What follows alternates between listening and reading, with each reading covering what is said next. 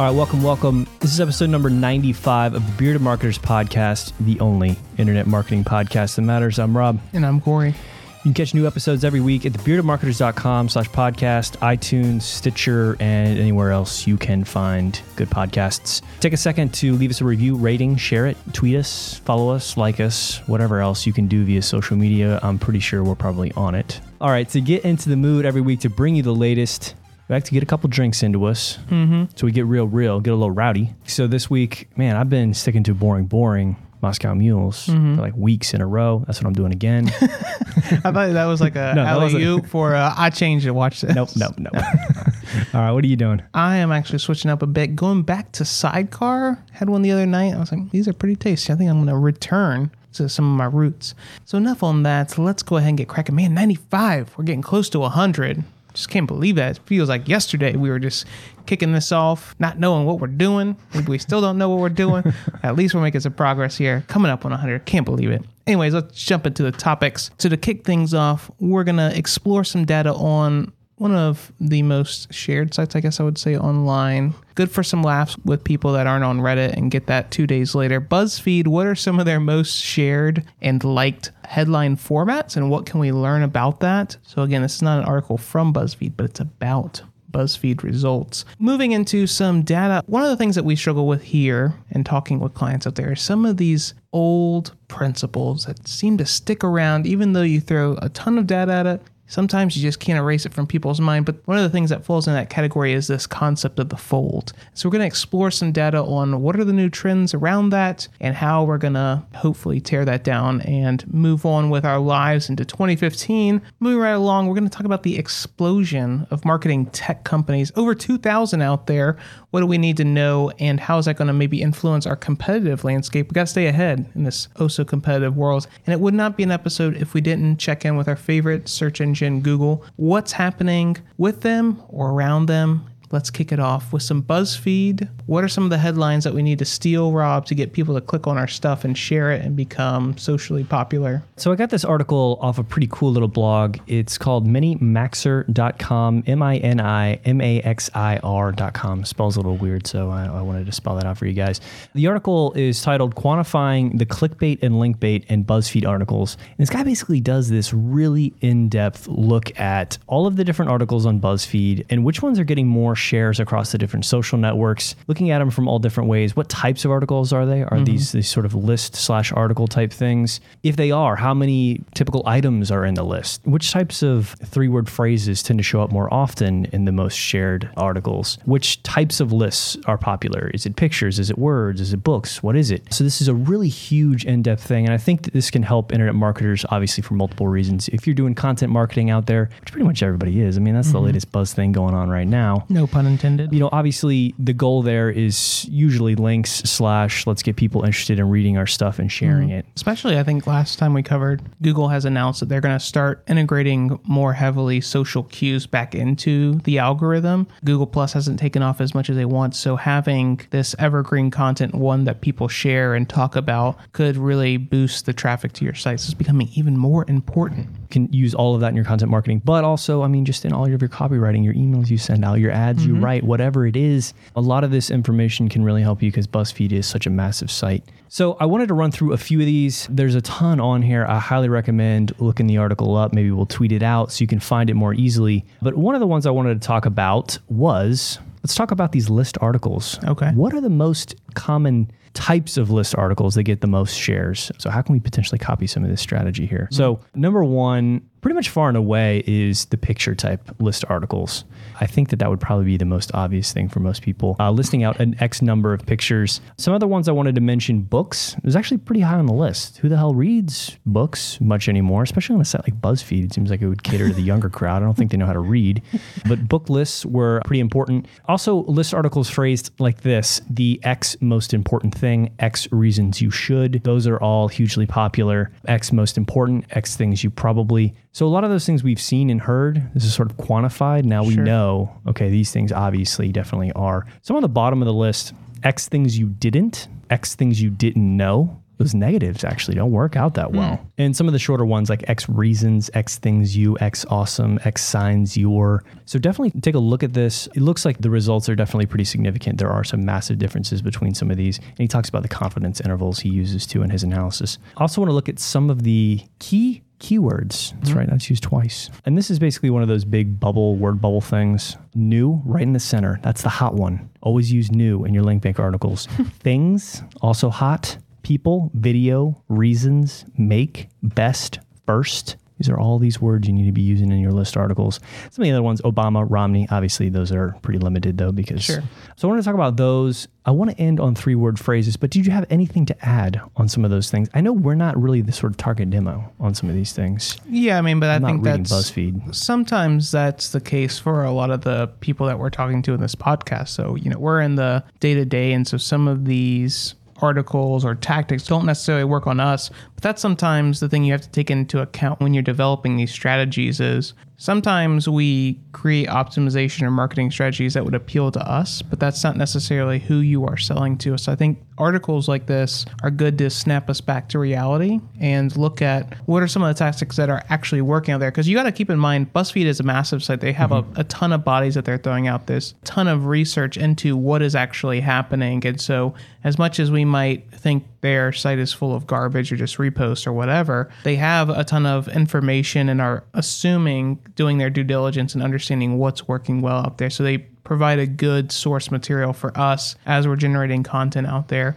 Some of these you need to look at with a filter and understand what BuzzFeed does as a site and how their content is crafted and how applicable some of these things might be. But I do think you brought up a good point. The quantifying can be very beneficial. I mean, if you look at this breakdown of keyword phrases and things like that, the quantifiable ones do stack up high, but you have to be careful in how you use that because they also are pretty prevalent at the bottom as well. As you mentioned, some of the connotations that you use in your word structure. So, all that to say, definitely check out the article, look at it through a filter. What does BuzzFeed do? But understand this is a ton of data that can point you into some right directions. You know, sometimes we struggle with what do we do for headlines and how do we generate our content. This might give you some good test ideas that you can execute in this new year. The other thing I wanted to mention before moving on to the three word phrase thing, which I think is really interesting, is the number of entries in these, what he's calling listicles, that BuzzFeed uses and which ones are more popular. So I think when most people think of these types of things, they think what, like three, five, ten, something like Right. that. Not usually going much higher than that. But if you look at this data, it looks to be like the sweet spot is closer to 30, 20 to 30, even 35 different items in your listicle seems to be the sweet spot for some of these number of Facebook shares. So keep that in mind. Again, you know, a lot of this stuff, it's hard to do depending on the type of content you're doing. But it seems like those larger lists, which people may not even be reading the whole damn thing, which I think we've talked about content length. Just because there's a lot of things on it makes me think that it's a better list. So I'm more likely to share. I'm sure there's some psychology there. Probably I'll find something that I can relate to. Yeah. So I'm going to finish this out with three word phrases with the most Facebook shares and BuzzFeed article titles. Number one, character are you? So this would usually take the what type of character are you from X movie or X book or whatever the hell. Mm-hmm. Number two, and this is about half the number of shares as number one, before you die. So this would usually take the form of before you die, do this, or before you die, see this, or watch this, or whatever.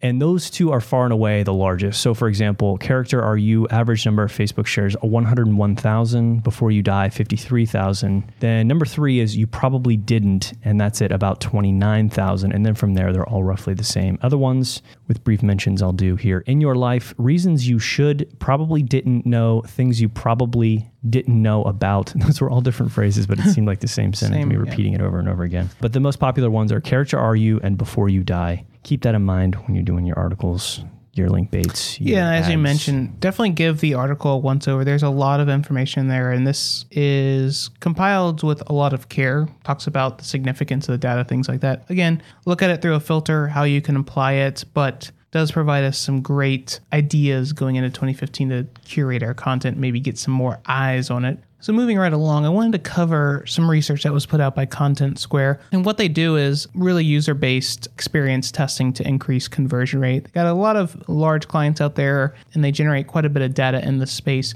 But what they've been concentrating over the last year is understanding the concept of scroll. There is this pervasive belief in the design world that you need to cram as much stuff as you can as possible above the fold because if you don't, well, your content essentially is never going to get anybody's eyes. And that's been something that has stuck around even as the ecosystems have changed, users have changed, device has changed. Now, certainly, first impressions do make a big difference and something to be weighed in a site. Uh, but this concept of scroll is quite a bit dated. And what I like about this research is it really quantifies how that is and really the differences in users as they interact with different devices. So all their data is based on the year 2013 to 14 and what they're seeing, the line of pixels that people are moving down on their site. So on desktops, they've seen a 5 to 10% increase in how far people are making it down on the site just in one year. On mobile devices, they're seeing an 18% increase, so from 1700 pixels to 2000. And then moving on to tablets, and this is significant, they're seeing a 42% increase in the average last line of pixel that people are reaching on a website versus just last year.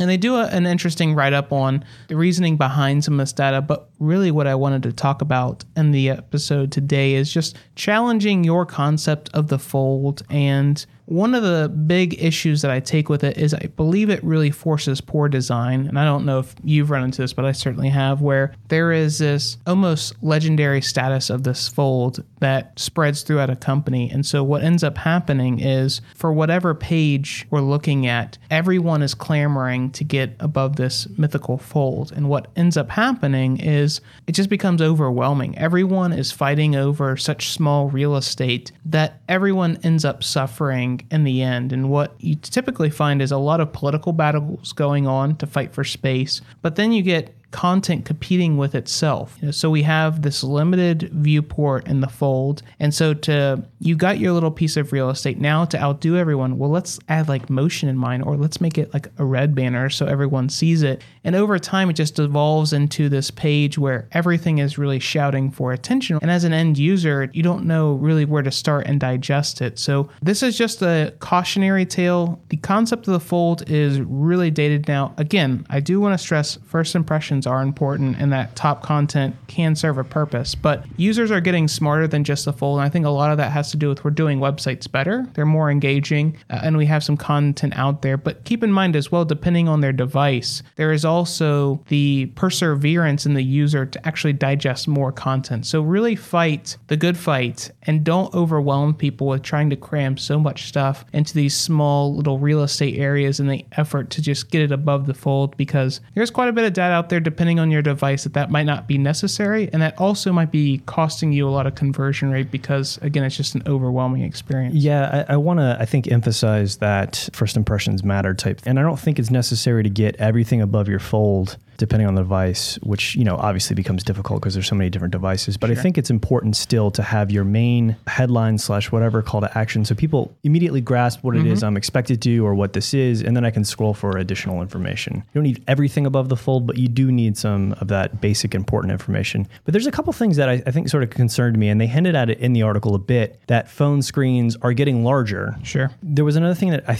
I don't see them talk about in here too, but what about the difference between different high resolution devices? Mm-hmm. and how does that play into this? But I think the huge increase in what we're seeing on smartphones and tablets is simply because, and why they get so much farther down the page mm-hmm. is simply because it's so easy to just flick that sure. screen and you end up all the way down bouncing on the bottom of the page, right? Mm-hmm. Whereas most people don't have the scroll wheel mouse that, you know, easily lets them just scroll the bottom. Watching most people use the internet is painful. They go to the scroll bar and click down and click oh, down. Man, so, so painful. I think that's a huge thing on phones and tablets is that because it's so easy to just that flick continues scrolling for you, it's easy to get an overall glance of the page. A little yeah. bit easier than it is for most normal users on, say, for example, a desktop. So well, and I think too that they're more accustomed to navigating that way. Mm-hmm. As most websites like collapse down, they're accustomed to having to do a little bit more work to digest the page.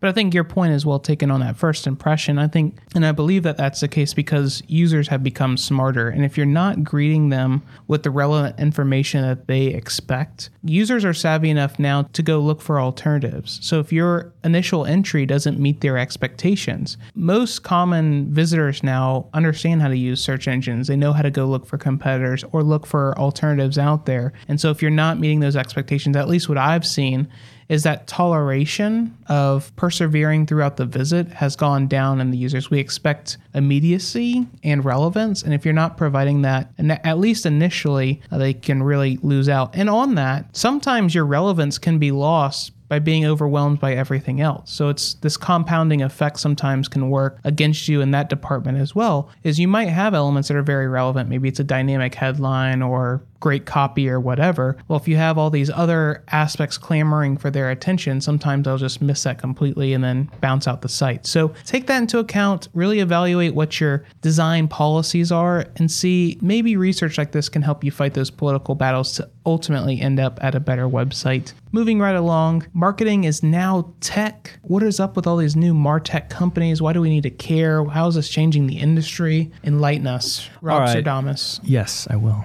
Uh, I can't take all the credit though. This is a blog post from chiefmartech.com. Basically, it looks like this guy does a rundown every year of all the, not all, but the major marketing technology companies out there. So, marketing tech, backing up, a, I guess, a step or two here. Marketing tech, short version is Martech basically these are platforms, pieces of software, whatever it is, that help enable marketing, maybe make it easier, maybe help inform it, analytics platforms, data management, whatever it is. There's a ton of different categories. Let me actually run down a few more of these to help clarify the picture here. So things like web and mobile analytics, social media marketing platforms, not things like Twitter itself, but the analytics platforms that plug into those things, email marketing platforms, SEO reporting platforms, content management, tag management, CRMs, e-commerce, web development, marketing environment. I mean, there's a ton of different categories. Right. And he released this infographic. You can look at it and it's mind-numbing. But the takeaway basically is that in January in 2014, when he originally did this, there were 947 companies that he listed. In January 2015, there were 1,876 companies, so just shy of 2,000. So an explosion there of obviously this isn't going to represent exactly every single marketing tech company out there, but these are the ones that people are aware of. There's an mm-hmm. explosion of of well marketed marketing tech companies out there that can help enable things. And obviously, there's a ton of overlap. But I think this points to the larger issue, which is that twofold. One is you can't afford to not be listening to things like the Bearded Marketers, shout out, because this internet marketing world is changing so drastically. Even real world marketing is changing all the time. Mm-hmm. We have so many different tools, platforms, pieces of software out there that give us so much more insight, make our jobs easier slash more complicated and you can't afford to be missing out on these things. You have to be out there actively looking for these new categories that pop up overnight, right. or these new companies that pop up and have new features that you've always wanted and didn't know were available. I think the other thing, though, too, is that this points to and uh, I've been saying this for a long time. Marketers, you cannot afford to not be tech savvy anymore. Nope. You have to be aware of the basics of how tracking is done online. You have to be aware of what's possible out there. You have to know what the hell an API is.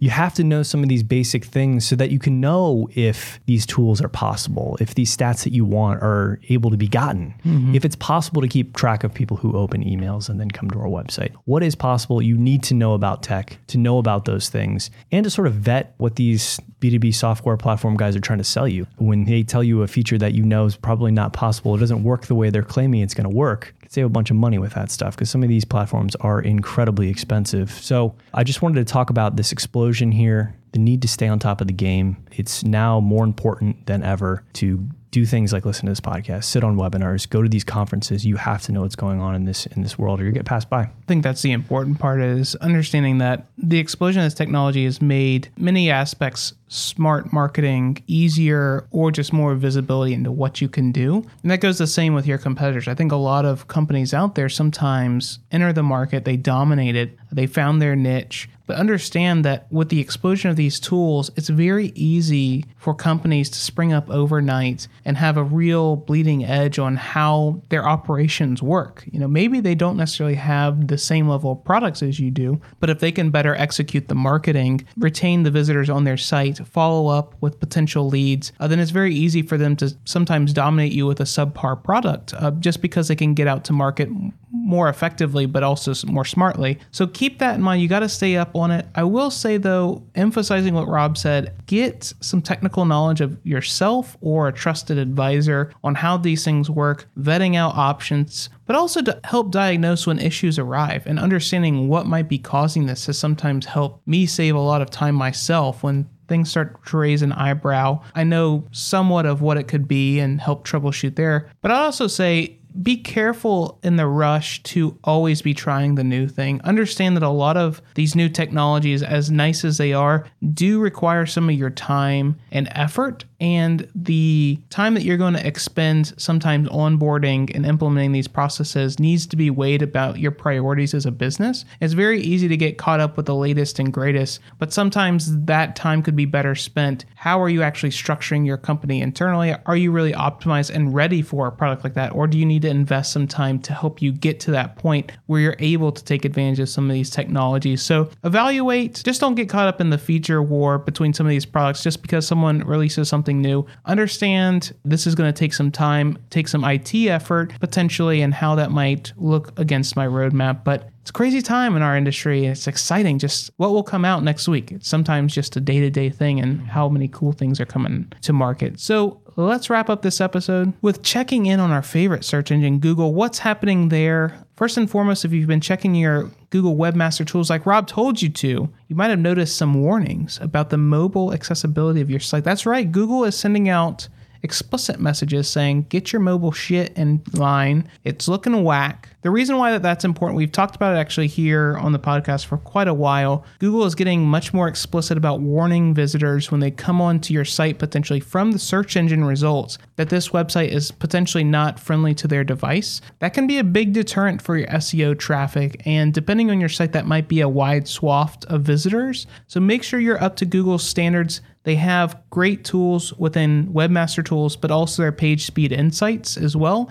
to help you get in line with what they feel like is mobile optimized within their design standards and speed can really help save you, but also give you a competitive edge. Maybe you're going to be first to market where all your other competitors are struggling, but mobile is becoming very important and you need to be paying attention to it. I did want to cover this because it is related to Google, but it's actually on the Yahoo side of things. There's been reported multiple sightings of Yahoo. You know, there's been in the past where Bing and Yahoo have played around with their search engine results pages, which, you know, start to border on much more Google esque. And Bing has slowly moved over to that, I would say, presentation over the last couple years. Yahoo is testing I swear to God, the same exact page on Google, uh, basically with just their logo. I mean, there's some slight tweaks there, but it is very much similar to a Google results page. We're gonna tweet out a link so you can check it out yourself. But you know, maybe I mean, wow. it is pretty much the same that, page. Yeah, that's a ripoff. It's obvious that Yahoo is floundering and trying to find what their identity is going to look like. They are playing around with what their search results look like, but definitely take a look for it yourself. As you heard Rob live, it is pretty shocking how close it is is interesting to see what Yahoo's doing in this space. Speaking of Yahoo and Bing, what has been interesting is multiple agencies that handle large accounts have reported for the last couple of quarters that Yahoo and Bing are gaining market share on Google. Now, they're not necessarily dethroning the giant, and a lot of that is going to be attributed to Firefox's decision to pick Yahoo as their default search. But there has been some data indications that Yahoo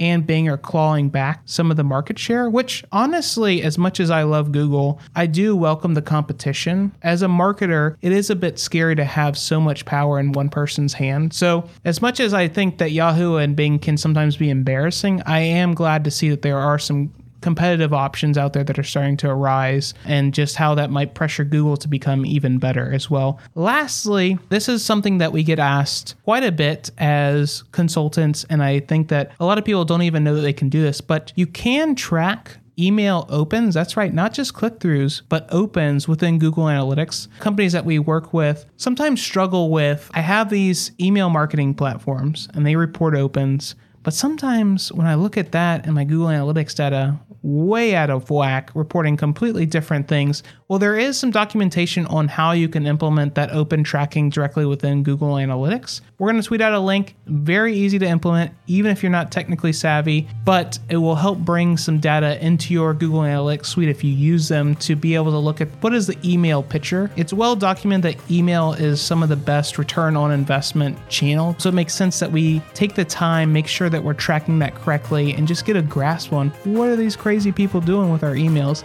That's going to do it for us on this episode. Whew, covered a lot. Thank you so much for your time. If you enjoyed the episode, we ask a couple things. One, that you'd share with a friend, a colleague, or as Rob would like to say, a lover perhaps. Also, if you found it valuable, leave us a review on whatever channel you found us on. Not only does it help us grow the show, but let us know where we need to potentially tweak things to make it mo better for you and relevant. If you have an idea for the show, maybe you sit there and listen every week and go, hmm, those beer guys are pretty smart. What do they think about this? Or you're potentially struggling with something, the boss is yelling at you, you don't know where to turn. Give us a call at 904 270 9603, or you can text us. Rob waits by the phone day and night at our crises hotline. You can leave us a line at thebeardmarketers.com slash contact, or you can reach us on Twitter, which will tweet out all the links from the show that we talked about today. But thank you again so much for your time. Hope you're having a great 2015 so far, and we'll see you next week. Gia.